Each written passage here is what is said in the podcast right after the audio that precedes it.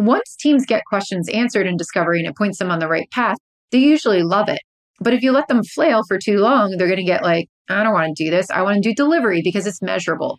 We can look at the outputs. We can see what we actually did. We made progress. So I really want you to take a step back and look at what directives the teams have for discovery work. Are you like, go out and discover, do all the things, you know, like bring me back ideas? That might be too much for them. That might be too much for junior product managers or people who are new to discovery. I would instead maybe bound it around here's problem that we're hearing, go validate it. Go see if this is the right problem, see if it's the wrong problem. Give them something to go off of so that they have a chance to go out and discover towards a goal. So I'm not saying like give them a solution to build. What I'm saying is just like bound the problem space a little bit more. And that's a nuance that you have to get really used to when you're a product leader. You have to figure out when do I bound and when do I just let people run. Hello, and welcome to an episode of Dear Melissa from the Product Thinking Podcast. The lines are now open, and we're ready to answer your most pressing product questions. Which prioritization framework would you recommend and why? Hi, Melissa. Do you have any suggestions on I'm developing a product strategy? Whoa, whoa, whoa, whoa, whoa. That's a lot of questions. All right, let's dive in. Hello, and welcome to another episode of Dear Melissa. Today on the podcast, we've got three great questions for you about leading teams through dual track agile, coming back after a toxic work environment, and what to do first when you're starting as a new CPO. But before we get to that, I just want to remind you that you also can submit questions to Dear Melissa. So go to dearmelissa.com, let me know all of your burning product questions, and we'll answer them on one of these episodes coming up. So with that, let's dive in. First question Dear Melissa, our product teams have been working with dual track for quite a while.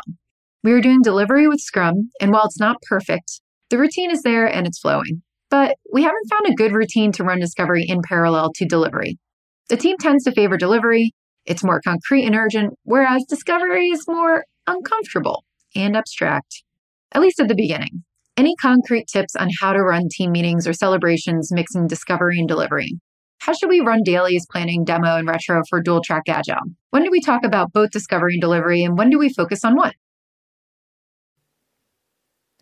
Did you know I have a course for product managers that you could take? It's called Product Institute. Over the past seven years, I've been working with individuals, teams, and companies to upskill their product chops through my fully online school. We have an ever growing list of courses to help you work through your current product dilemma. Visit productinstitute.com and learn to think like a great product manager. Use code THINKING to save $200 at checkout on our premier course, Product Management Foundations. All right, we're back and we're talking about dual track agile. So, how do we do discovery and delivery together? I think the first thing to really look at is is your discovery and delivery aligned from the most part of what you're doing? Unless you're kicking off an entirely new feature or issue to solve, then you should really be making sure your discovery feeds into delivery and not disrupt it. You shouldn't be working on like multiple initiatives at once unless you're in the transition phase of, hey, we're pretty much done with this. Now it's time to move on to the next one. And at that place, you know, it might be a little bit tricky. You're going to have to keep people updated on what the new discovery stuff is, but not really disrupt their delivery progress on the old issues as well. So that's where you're going to really diverge in these cases and have different meetings to talk about what are we learning about for our next feature? How are we talking to customers? What feedback do we get? And the idea is that you don't want to like pull the whole team into those discovery sessions every single day. The developers aren't usually focused on that part of it yet. But you want to come to them when there's some meaningful information that they need to know that's going to set them up for success once they start to actually get into delivery mode. On the other side, though, let's say you're not really ready to switch features yet. Like you're just doing discovery along the way, which is for the most part you should be doing, right? Like you should be launching something, going out, doing discovery to make sure it worked, and then coming back and iterating on it. If you're doing that, these conversations tend to flow pretty naturally because you're like, oh, what did we learn last week that we have to incorporate into this week's sprint? So I'd say in those cases, you should be thinking about how that feedback gets communicated in dailies, planning, demo, and retro. All of those things should go very nicely together because you should be feeding feedback into it. So that's really making me think about two questions to really ask you about this. One, when teams are confused about delivery, typically there's two reasons. So the first one, like they don't know how to do it, and you really solve that with training. But two is the constraints might be too wide and your team's not mature enough yet to actually really engage in discovery. So I want to focus on that second one that I was just talking about. Like, do you feel like your strategy has been deployed correctly into a space where the teams can actually look at what's should be discovery work in front of them and go, okay, so let's make a plan of action and we know how to get started. If you want teams to focus more on discovery, you got to make it accessible for them to jump into the discovery. So if your teams are not super mature yet and they haven't been doing this for quite a while, what I'd say is tighten the constraints around them enough to help them start generating more ideas and spark direction. If you have teams that are like waffling on which way to go for too long, like let's say a couple weeks where they're like, I don't know, I tried that, it didn't work, I tried that, it didn't work, but like they're not getting meaningful impact to help them make a decision. If it's not the training problem, it's that the bounds of your strategy that you deployed to them or the goals that you gave them is just way too wide for their skill level. And then as the product leader, you now need to come in and tighten those constraints so that they can have some action. They can know what to do first and they can start to get some questions answered. Once teams get questions answered in discovery and it points them on the right path, they usually love it. But if you let them flail for too long, they're going to get like, I don't want to do this. I want to do delivery because it's measurable. We can look at the outputs. We can see what we actually did. We made progress. So I really want you to take a step back and look at what directives the teams have for discovery work. Are you like, go out and discover, do all the things, you know, like bring me back ideas? That might be too much for them. That might be too much for junior product managers or people who are new to discovery. I would instead maybe bound it around here's problem that we're hearing, go validate it. Go see if this is the right problem, see if it's the wrong problem. Give them something to go off of so that they have a chance to go out and discover towards a goal. So I'm not saying like give them a solution to build. What I'm saying is just like bound the problem space a little bit more. And that's a nuance that you have to get really used to when you're a product leader. You have to figure out when do I bound and when do I just let people run. So if you're finding that it's it, your culture is like, ah, we just don't want to do discovery work. Do they know how to do discovery work? And two, am I giving them enough encouragement to go out and do discovery work by bounding their constraints you know, by bounding their strategy enough to get them started. Two, how are you measuring progress here with this is my second question after that one. How are you measuring progress on the discovery work? When we measure outputs, what we do is we say, hey, look at all the features we just released. We did a retro on it. We do demos on it. What are you doing for discovery work that's showing that we care about it? This is where I love to use Product Kata. That's why I got started with it because you get to track all of your experiments, reflect on it, show the learnings, and you do this in a really nice grid that shows everybody what we've been doing, what the progress is. It's a great way to communicate it. Usually, when I teach teams that are new to discovery and I show them the Product Kata, they love it because they're like, oh, finally, this is like my JIRA for experiments, right? Like, this is my way to actually track and show people what we're doing. And then the executives like it because it shows that there's a lot of learning going on we're working towards goals and there's lots of results here. So I would really think about it like that. Are we measuring our progress and rewarding the progress for discovery in the same ways that we're rewarding the progress for delivery? And that's a culture thing as well. So I don't think it's just about like how you run your dailies or planning your demo and retro. I think it's actually a bigger question about is your strategy at the right constraint? Are your teams well equipped to go do the discovery? And three, how are you celebrating your successes or showing them that they're making progress? How do you talk about the progress of learning in all of those rituals that we just talked about? So I don't think it's about focusing on one versus the other. It's going to diverge when you're kicking off something new. But if you are in the middle of creating a new feature or product, these things are going to be pretty well tied together and they should just feed into each other naturally. And if they're not, then you have to ask yourself, are we setting up two major initiatives for the team and splitting it? You want people to concentrate and focus and get something done and work towards a goal, then move on to the next goal, then change focus for something else. So hopefully those tips help you. It is hard to start doing this at first too. And I would also encourage you to look at your cadences for dual track and just see if something's not working for you. You don't have to follow everything by the book. You don't have to just copy and paste whatever was out there. If it's not working, change it. Find something that works for you. Don't feel like you have to be locked into the bounds of every framework that's out there. All right. Second question Dear Melissa, what do you do when a job experience as a product manager has left you so burned out that it makes you afraid to take on that responsibility again? In my last job, I was under a lot of pressure from the VPs to make our product profitable quickly. I proposed a model having a different product and worked so hard to launch it. After two years of work, the VPs evaluated me a one out of five. That was it. I quit the same day. My team and I improved every KPI, and that product is still active. I loved being a product manager, but that company didn't believe in me.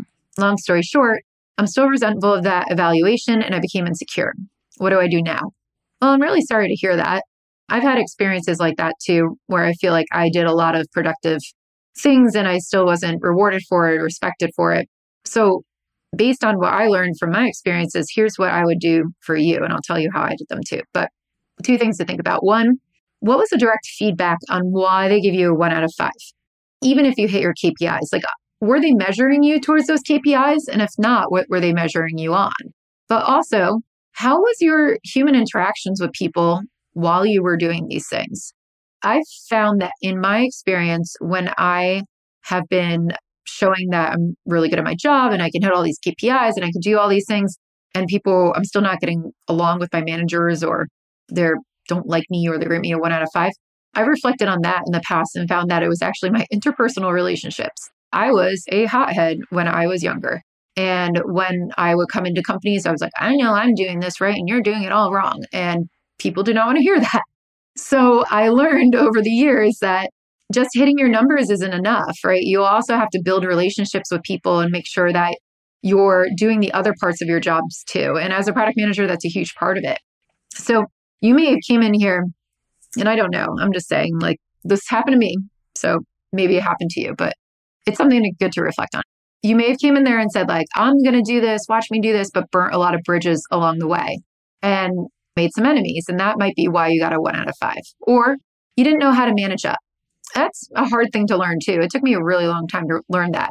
How are you communicating the progress of these things to your VPs along the way? How are you keeping them informed? How are you making sure that they had some input into it and you weren't just dismissing everything that came out of their mouths, but you were really taking in their feedback, understanding the business, and moving in the right direction for that. I would really look at some of those things and have a hard conversation with yourself and say, could some of this have been me?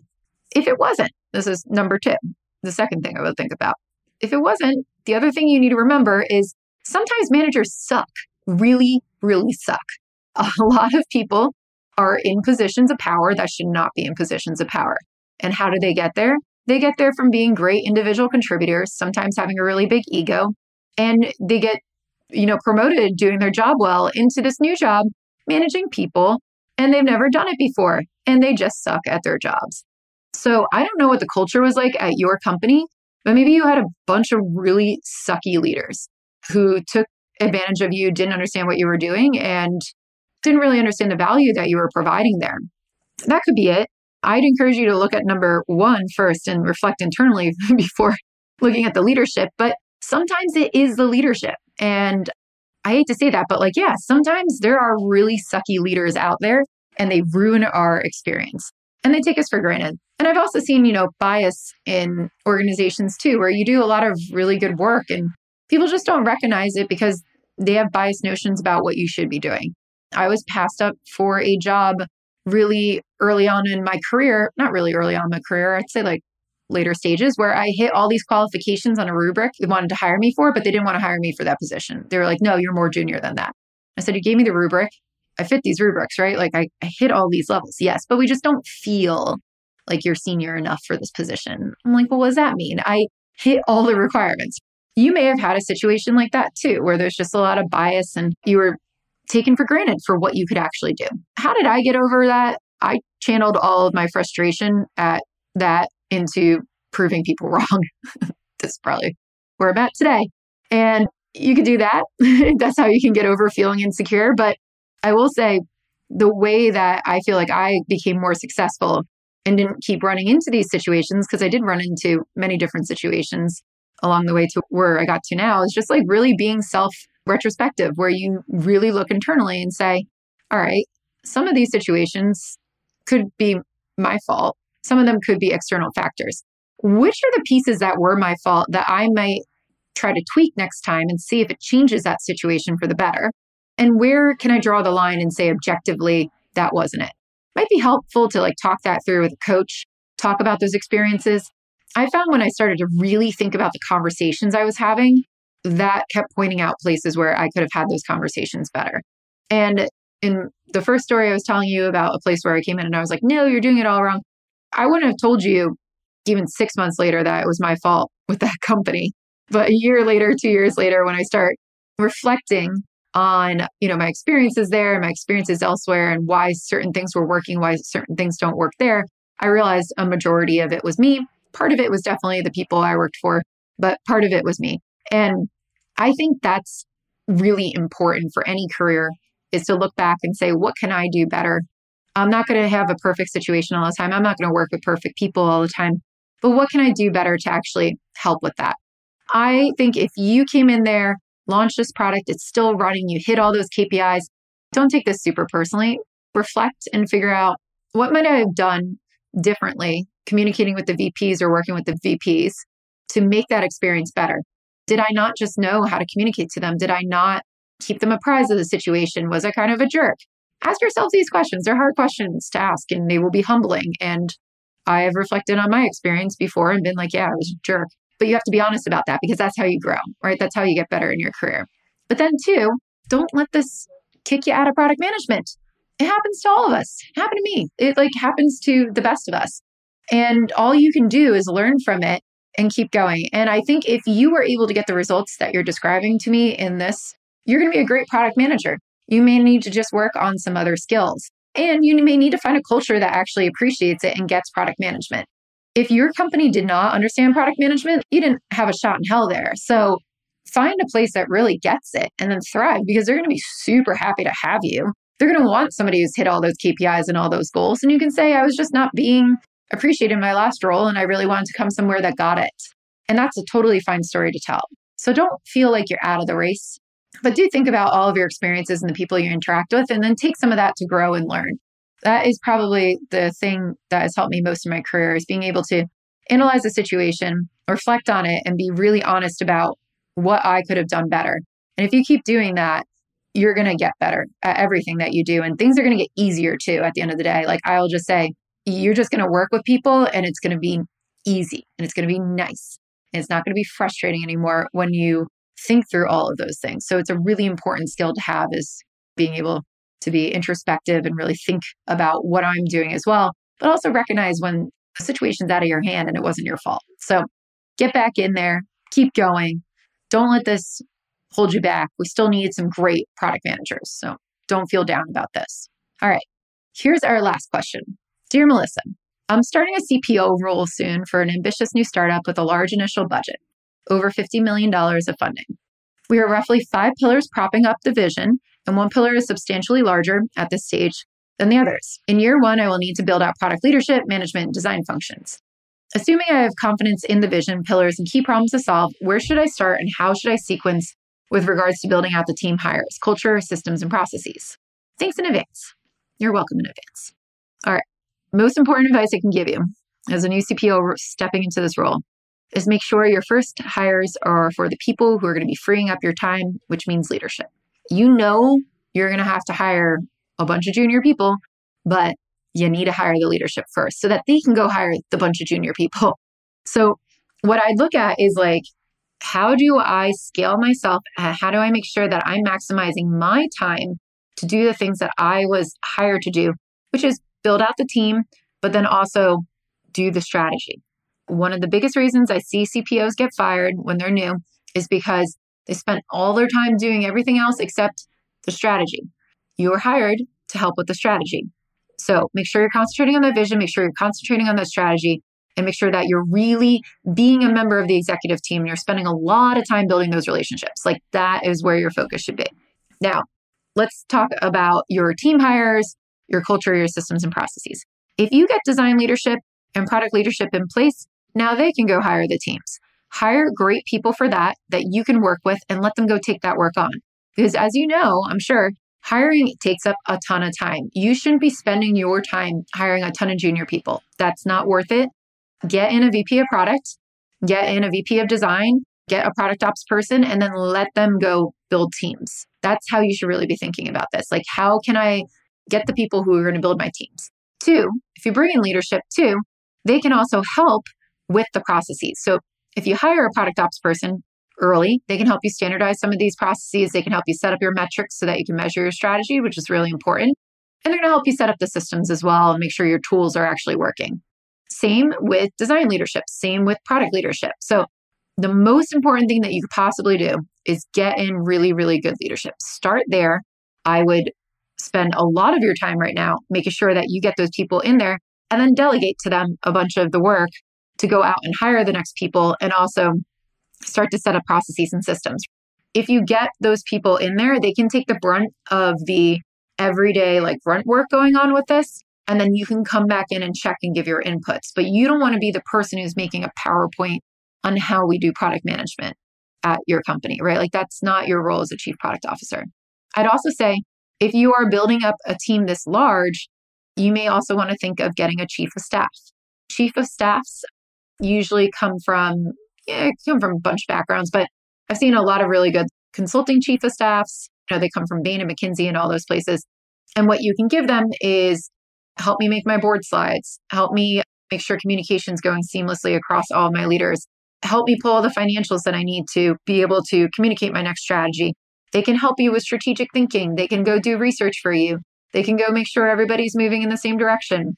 You might want somebody like that as well in your team, depending on how many people you're going to oversee in this product management organization. I've worked with a lot of CPOs who've had chief of staffs and they love them and they're like, oh, wow, I would never exist without this. This helps me so much, especially when it gets into board slide territory, which pops up at least four times a year. And you got to go spend the next several weeks putting board slides together. You don't want to take out four months of your year to put board slides together. You want somebody else who can help with that. So just remember like the biggest thing that you could possibly do as a chief product officer, as an executive, is get leverage. Anything that provides you with extreme leverage is what you should do first. That's how I would think about it. All right, that's our questions for today in the Product Thinking Podcast. If you have a question for me, please go to dearmelissa.com. And if you've been enjoying the Product Thinking Podcast, I'd really appreciate it if you could leave us a review and a rating anywhere that you're listening to this. It helps people find us. We also love to hear your feedback. We want to hear what you want to hear more about on the show. So definitely ask more questions because this helps inform what kind of guests I get on the show. And leave us some review and let me know what the feedback is. I'll see you next time.